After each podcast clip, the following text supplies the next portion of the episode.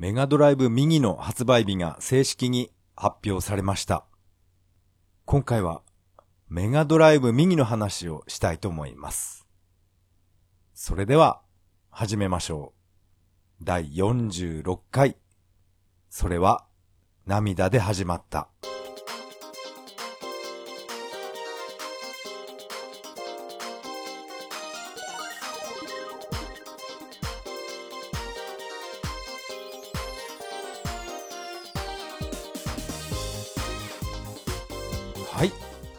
改めましてこんばんは、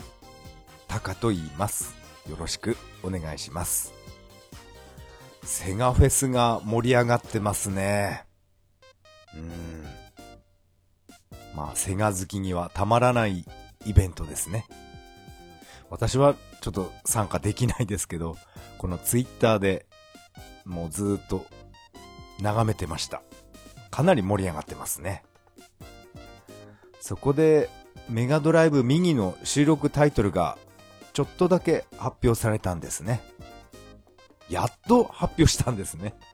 もう本当はね、去年発売されていたこのメガドライブミニ、発売日がようやく発表されました。今回はこの発表された収録タイトルのゲームについて、えー、お話ししたいと思います。それではよろしくお願いします。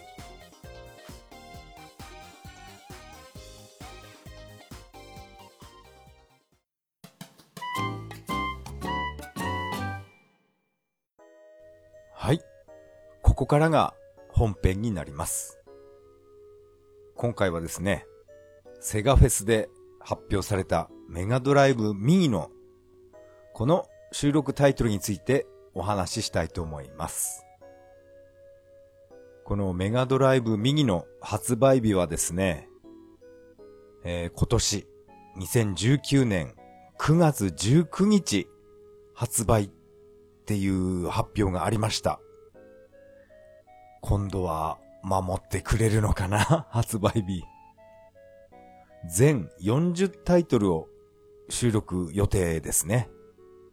そのうちのよんじゅうタイトルのうちのじゅうタイトル、えー、本日発表されました。収録タイトルは、まずはソニックツーが入っていますね。これは国民投票の結果でソニックツーが選ばれたみたいですね。ソニックワンも面白かったんですけど、うん、私は、うん、ツーが、うん、好きでしたね。ソニックツーは画面にぶんかつで、えー、対戦ができたんですね。なんかタイムアタックみたいな感じで、ほとんどレースゲームみたいな感じで、どちらが早くゴールするかっていう、そういうことを友達とよくやった覚えがあります。ソニックツー、うん、いいですね。このソニックツーで初めて登場したテイリスですね。このオレンジ色の狐みたいな相棒。これは、私の友達なんかは、これはソニックの彼女だって勘違いしてたみたいですね。彼女、このテイルスは一応オスなんですよね。でもこれ見た目が可愛らしいので、うん、メスに見えないこともないかな。うん、ソニックツー、面白かったです。次はですね、ぷよぷよツーですね。これも国民投票で、えー、選ばれたソフトです。ぷよぷよツー、まあ私は、あの、前回も言いましたけど、ぷよぷよは初代が好きでしたね。でもツーも好きですけど、あの、片ぷよルールがなんかしっくりこなかった覚えがあるんですよね。ぷよぷよツーよりもワンの方が遊んだ時間が長いです。ぷよぷよツーか、懐かしいな。そして次は、シャイニングフォースワン。これも国民投票で選ばれたソフトです。シャイニングフォースツーは、投票では選ばれなかったんですね。このですね、ソニックツー、ぷよぷよツー、シャイニングフォース、さんタイトルについて、ツイッターで、あの、セガフェスの方で、あの、時間を割いていろいろ、メガドライブミニ裏話っていうことで、開発者がいろんなことを話してましたね。もうツイッターをずーっと私はiPad で見てました。こういう裏話が聞くの、うん、面白いですね。シャイニングフォースワン、面白かったですね。まあ、何度も何度も言いますけど、あの、マスコットキャラのヨーグルト。あれをメンバーに入れてですね、もう、あの、一撃で死んでしまうのに、やっぱり、一軍に入れて、一緒に戦ってた思い出があります。確かあの、ヨーグルトはヒットポイントいちでしたよ、確か。いちしかないので、もう攻撃を食らった時点で、えー、死亡です。それじゃあ、あんまりにもかわいそうなので、レベルを上げてあげようと思って、隠しアイテムとかを使って、勇気のリンゴでしたっけ？あのアイテムを使うと、無条件でレベルがいち上がるっていう、そういうアイテムがあるんですね。それをヨーグルトに使ってあげたのに、えー、ヨーグルトは一切レベルは上がらないっていう、そういう仕様だったんですね。ヨーグルト、いいですね。シャイニングフォースか。懐かしいな。このメガドライブ版のシャイニングフォースワン。この主人公はもう一切言葉発しないんですね。メッセージ画面でてんてんてんてんっていう言葉発し、それしか発しないんですけど、まあ、ゲームボーイアドバンスにも移植されたんですね。その時の主人公はもう別人のようにものすごい喋ります。あの、音声が流れるんじゃなくて、メッセージがちゃんと自分の言葉として現れるんですね。それがちょっと意外でした。何か心境の変化があったんですかね。ものすごいおしゃべりになった主人公になっていました。シャイニングフォースツーも私は好きなんですけどね。やっぱり多くのユーザーは、あの、キャラクターデザインの人が変更されたっていうことで、もう見た目が、もうガラッと変わりましたから、それがあまりよろしくなかったのかな。確かにこのシャイニングワンとか、このシャイニング&ザ・ダグネス、このキャラクターデザインの人、ま、名前、名前わからないんですけど、この人のこの人が描いたキャラクターっていうのはなんか味があって確かに人気なのはわかります。すごいなんか綺麗なキャラクターですよね。人間のキャラにしても、あと狼みたいな動物のキャラクターを描かせても、何、どんなキャラクターもなんか味がある、深みがあるキャラクターに見えます。やっぱりツーは、まあツーのキャラクターデザインの人がひどいってわけじゃないですけど、このワンのデザインの人が、やっぱこの人が人気なんですね。うん、シャイニング、シャイニングフォースワン、うん、楽しみですね。このメガドライブミニは、やっぱりどこでもセーブ機能がついてるので、どんなに難しかったゲームでも、このどこでもセーブを使えば、エンディングまでいけそうですね。シャイニングフォースワンで、まあ敵にやられてゲームオーバーとかそういうんじゃなくて、めったに落とさないアイテムがあるんですね。敵がめったに落としてくれないアイテム。それをどうにか拾いたくて、一生懸命、リセットボタンを押して繰り返して同じバトルをやったっていうそういう思い出があります。どこでもセーブ機能があればそういう時間は使わなくても済むんでしょうけど、ああいうね、繰り返しの時間っていうのもまあ悪くなかったなって今となっては思いますね。そして次がですね、コナミのヴァンパイアキラーですね。これはあれですよ、確か中古でろくまんえんななまんえんっていうとんでもないプレミア価格がついてるソフトになります。でも私はこのゲーム全然知らないんですよね。悪魔城ドラキュラとなんか関係がどうのこうのってどうのこうのってセガセセガフェスのあの開発者がいろいろ話してましたね。このヴァンパイアキラーですけど、と海外バージョンとかそういうのも全部なんか入れるらしいので、ヴァンパイアキラーよんしゅるい遊べますって言ってましたね。ただあれですかね、メッセージ表示とかが日本語じゃなくて全部英語になるとか、そういう違いなんですかね。海外バージョンに変更すると現れる敵が強くなってるとか、そういう変更があるのかな。私はこのゲームやったことないからわからないんですけど、このヴァンパイアキラーのプレイ画面がセガフェスのツイッターで流れたんですけど、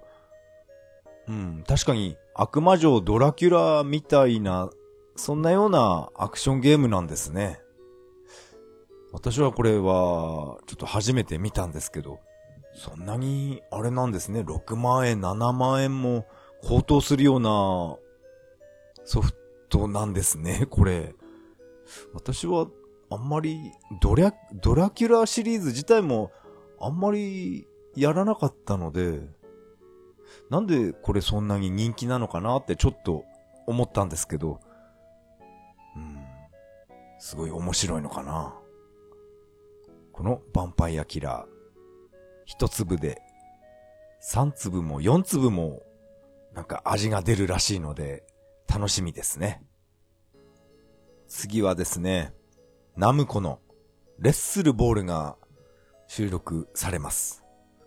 レッスルボール、私は実機でちょっとだけ遊んだことあるんですけど、うん、説明書も何にもないのでボタン操作がわからなくて、うん、なんかボタンぐちゃぐちゃ連打して終わっちゃったゲームっていう、そんな印象を持ってます。でもツイッターではものすごいですね、レッスルボール入れてくれたっていう、そういう喜びの書き込みが非常に多いですね。やっぱりすごい人気なんですか。このゲームはなんかスポーツゲームにジャンルはなるそうで、このメガドライブミニの解説者の人もスポーツゲームはどうしてもなんか入れるのが難しいみたいなことを言ってましたね。まあそれは野球とかサッカーのスポーツゲームは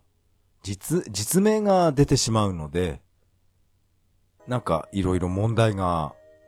あるとかないとか言ってましたね。レッスルボールか、ちゃんと操作方法とかルールを把握すればなんかめちゃくちゃ面白いソフトなのかな。今度ちょっとやってみますか。次はですね、ガンスターヒーローズ。これも有名ですよね。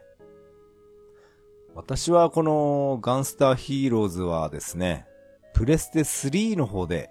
ダウンロード購入して何度か遊んだことがあります。でも正直これはすごい面白かったとは私はまあ感じなかったんですよね。メタルスラッグとかコントラっていうあのゲームとなんか大して変わんないよなっていう、そういうちょっと冷めた印象を持ってます。ガンスターヒーローズ、せっかくダウンロードダウンロード購入しておいてあれなんですけど、うん、これメタルスラッグだよなっていう、そういう印象を受けました。まあ個人的にですけど、私はガンスターヒーローズよりも、うん、メタルスラッグの方が、あっちの方がなんか面白かったかな。ま、好みは人それぞれですよね。そして次はですね、コミックスゾーン。このゲームも一時期ものすごいプレミア価格ついていたと思います。現在はちょっとわからないですけど。このゲームは、あれですよね、テレビ番組の勇者あーあーっていうあの番組で、なんでし、誰でしたっけ、あのお笑い芸人が、このコミックスゾーンのことを熱く語ってましたよね。それで私もちょっと興味が出ました。このゲーム、なんか一風変わった、すごい面白そうだなっていう、そういう印象を受けました。うん、このコミックスゾーンはメガドラミニに、うん、入れてくれて、私は、うん、嬉しいですね。一度もやったことなかったので、このソフトはやってみたいなって思いました。そして次は、レンタヒーローですね。これも一時期、えー、プレミアがついてましたよね。いちまんえんぐらいになっていたと思います。私はこのレンタヒーローっていうこのソフトは一度もプレイしたことないんですけど、セガサターンのファイターズメガミックス、あの隠しキャラとしてこのレンタヒーローが出てくるんですね。その時の ビージーエム はあのー、歌が入ってます。このレンタヒーローのあれはオープニング、オープニング曲ですね。あれに歌詞をつけて、当時セガの社員だった三吉さんがですね、もう熱く歌ってるんですよね。あの歌は今でももう車の中で聴いてます。セガサターンのファイターズメガミックス、あのソフトを シーディー ラジカセに入れて、そしてロックオンできるんですね。私は エムディー に録音しました。あのレンタヒーローの歌詞、いいですよね。年中無休、無敵のバイト、もらえる報酬、スズメの涙とか、そういう歌詞がついてるんですね。あの歌、よかったな。車の運転中、歌ってましたね。そして、レンタヒーローの次はですね、スペースハリアーツー。いやー、出ましたか。ついに出てきましたね。私は以前このスペースハリアーツー散々悪く言ってましたけど、でもそんなめちゃくちゃつまらないゲームではないんですね。ただスペースハリアーツー、音楽があんまりかっこよくなかったり、あと効果音もなんかなんか変なんですよね。そして敵キャラのデザインも、もうスペースハリアーって宇宙なのに敵キャラがカエルとかホタテの貝柱とかなんかおかしいんですよね、世界観が。それでちょっと、うーん、首をかしげたくなるような、なんかそんな感じだったんですね。でも、メガドライブを買った私は高校生の時ですけど、あの時は本当に遊ぶソフトがなくて、スペースハリアーツー、そう、このソフトとか銃王機とか、もうそれらをやるしかなかったんですね。ですからこのスペースハリアーツー、かなりの時間遊んでました。このスペースハリアーツーの一面のボス、なんかガメラみたいな頭がみっつついてる亀がいるんですけど、あのボスの曲が、友達がですね、このボスの曲めちゃくちゃいいんだよってすごい絶賛してたんですね。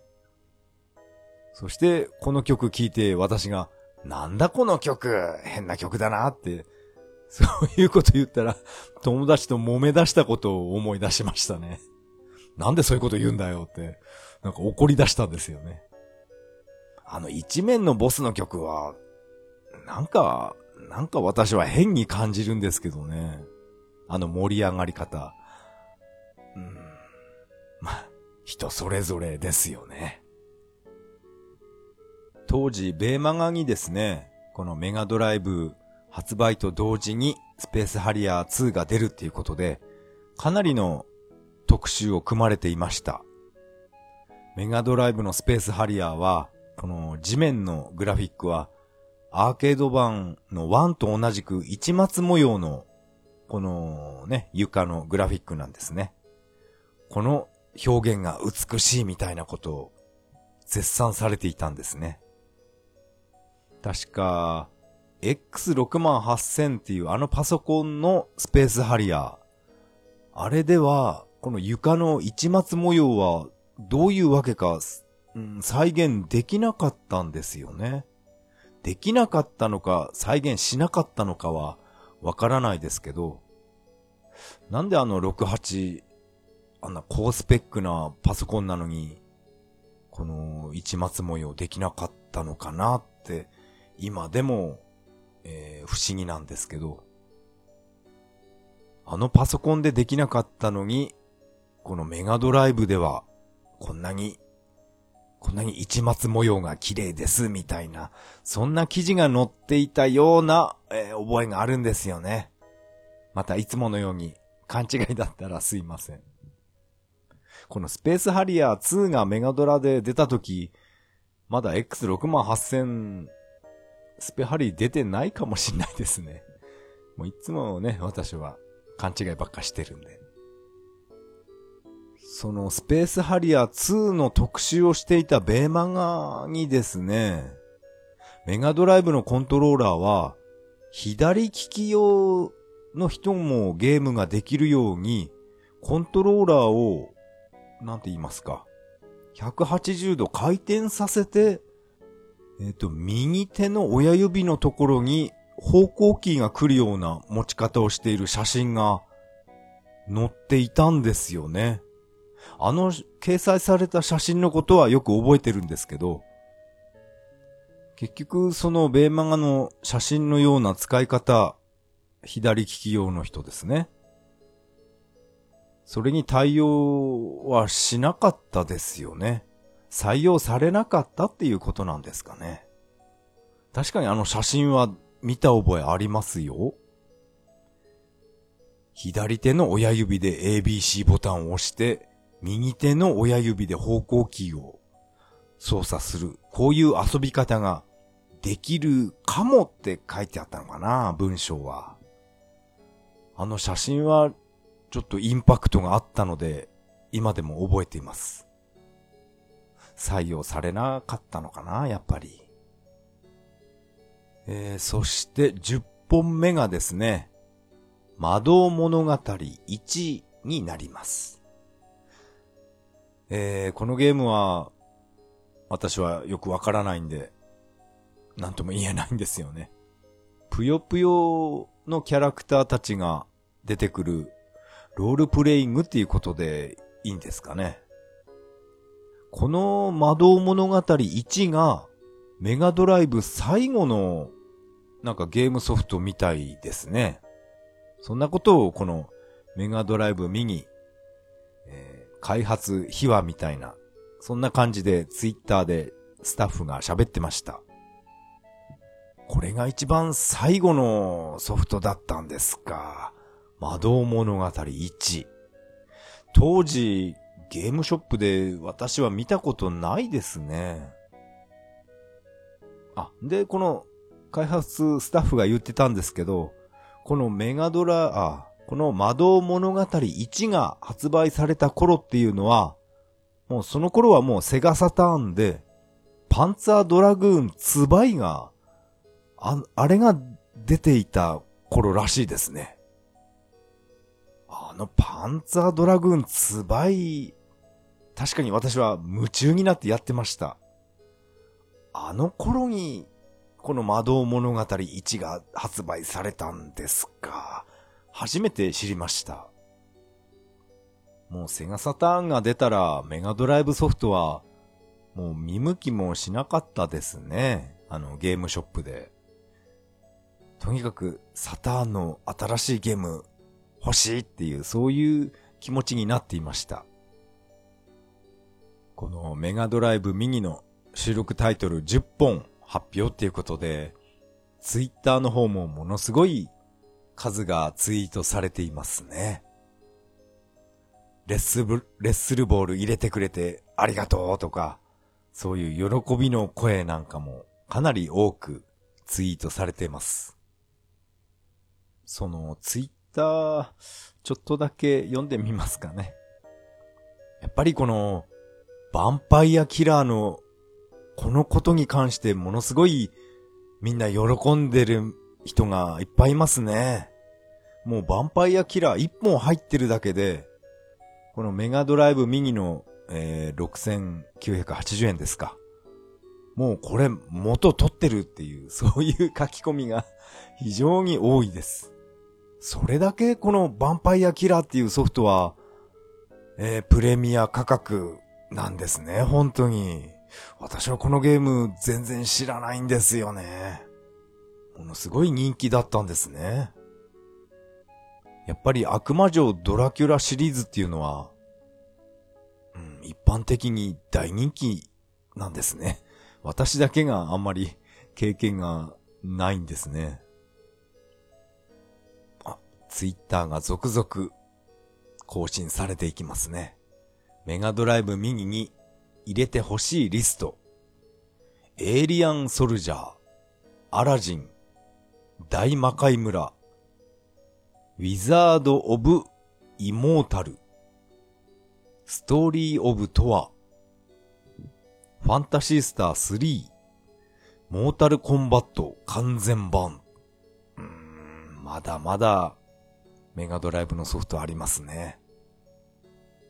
あ、モータルコンバットってありましたね、メガドライブでも。あの実写の格闘ゲーム。うーん、あの、あのゲームもやっぱ人気だったんですね。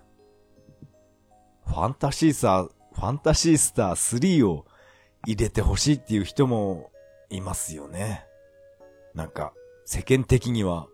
袋叩きに合ってるファンタシースタースリーですけど、もちろん、うん、これが好きだっていう人もいますよね。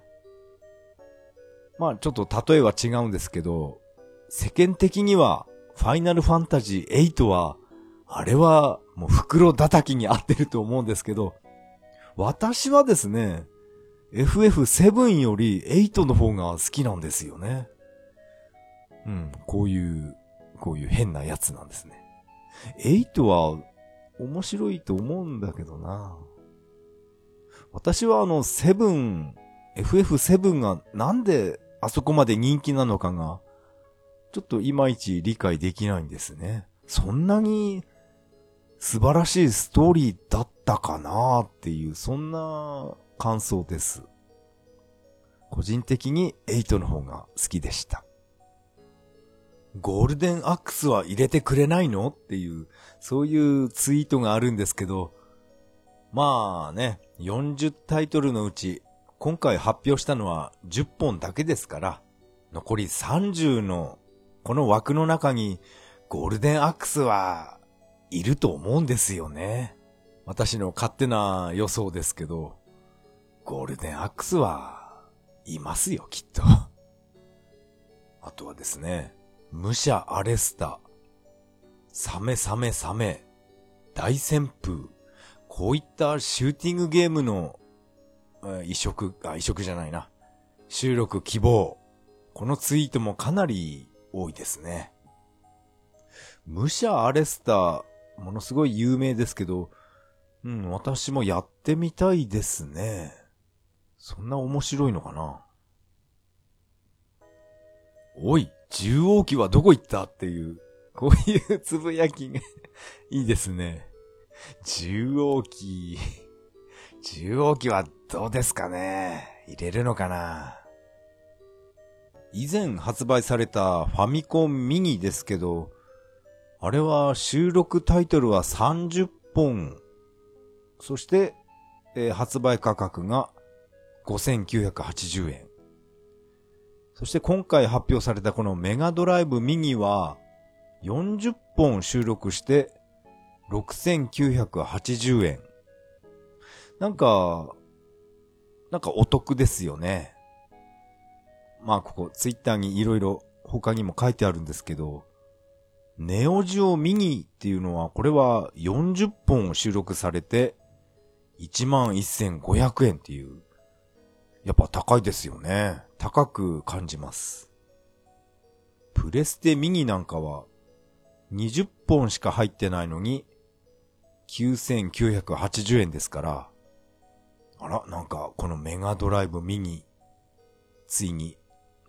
ね、この復刻戦争の中、天下取りますかね。念願の、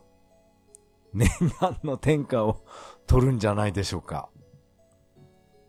このプレステミニっていうのは、私の近所のゲーム屋さんでも結構、なんかもう叩き売りされてるんですけど、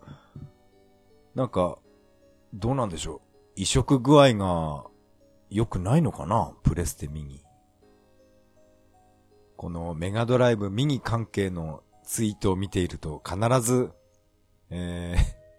毎回必ず騒動部相談が出てくるんで、えー、今回は、この、こういったツイートは、えー、省きますね。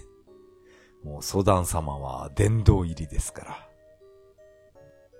メガドライブミニのこの残りのさんじゅっぽん、このタイトルの発表は来月なんかインターネットの生放送みたいなものをやるらしいんですね。ファミ通関係で。な、なんて言ってたかな。ファミ通のサイトで、えー、生配信するのかな。それは非常に気になりますね。残りさんじゅうタイトル、一体何を入れてくれるんでしょう。まあさっきも出たゴールデンアックスシリーズとか、あとベアナックルシリーズなんかも控えてますよね。ファンタシースターシリーズもあるし、うーん、楽しみですね。一体何を何を入れてくれるのか。まさかと思いますけど、ソダンはいないですよね。私もなんか気になってきました。これほどツイッターでね、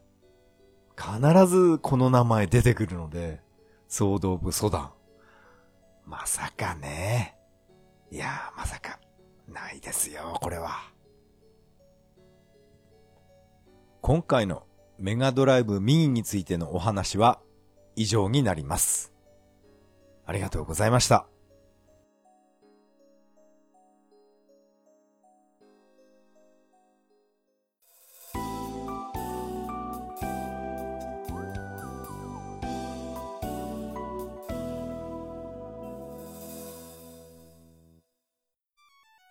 はい、エンディングです。エンディング曲はメガドライブ版ソーサリアンからビューティフルデイになります。だいよんじゅうろっかいめの配信、いかがだったでしょうか。今気づきましたけど、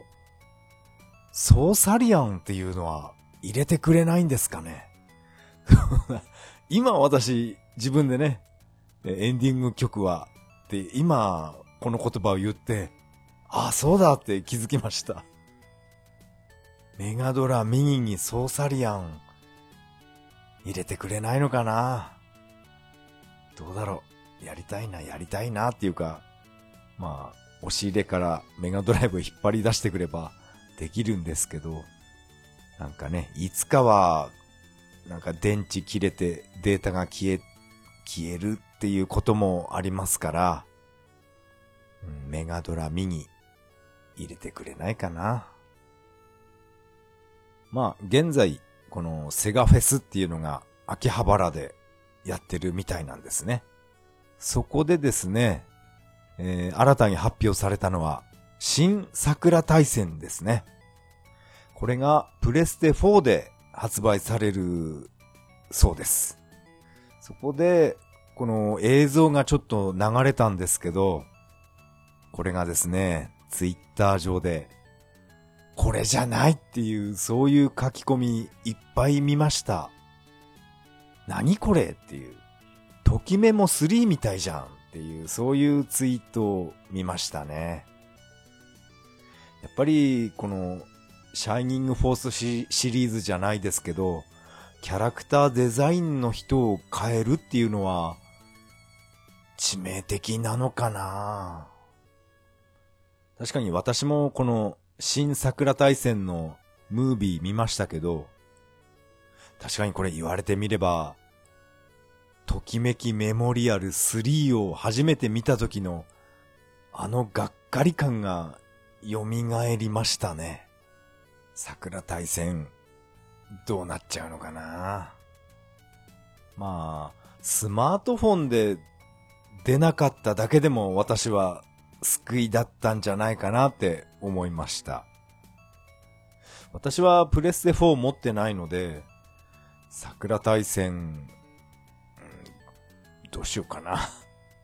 桜大戦のためにプレステフォーを買おうっていう、そういう気持ちになるかな。あのムービーを見た限りでは、ちょっと、ちょっとね、あれれっていう感じなんですよね。でもゲームは見た目じゃないと思うんですよね。シャイニングフォースツーが、まああれは、キャラクターデザインの人が変わって世間ではブーブー言われてましたけど、私はシャイニングフォースツーは、うん、そんなにひどいゲームとは思っていないので面白かったです。ですからこの新桜大戦、これもプレイしてみたら面白ければいいんですけどね。まあ今のところではなんとも言えないんですけど、何やら、あのー、新桜大戦のあのムービーの中にですね、よーく見ると、支配人、神崎すみれっていう、その文字が書いてあったっていう、そういうツイートありましたね。だから、すみれが出るぞとか、桜も出るんじゃないかっていう、そういう憶測のツイートもいっぱいありました。どうなんでしょうね。桜とかスミレが、あの、ときメモスリーみたいな スリーディー グラフィックで出てきても嬉しくないような気もするんですけどね。まあ、まあ、なんとも言えません。あと、このセガフェスにですね、セガタ三四郎も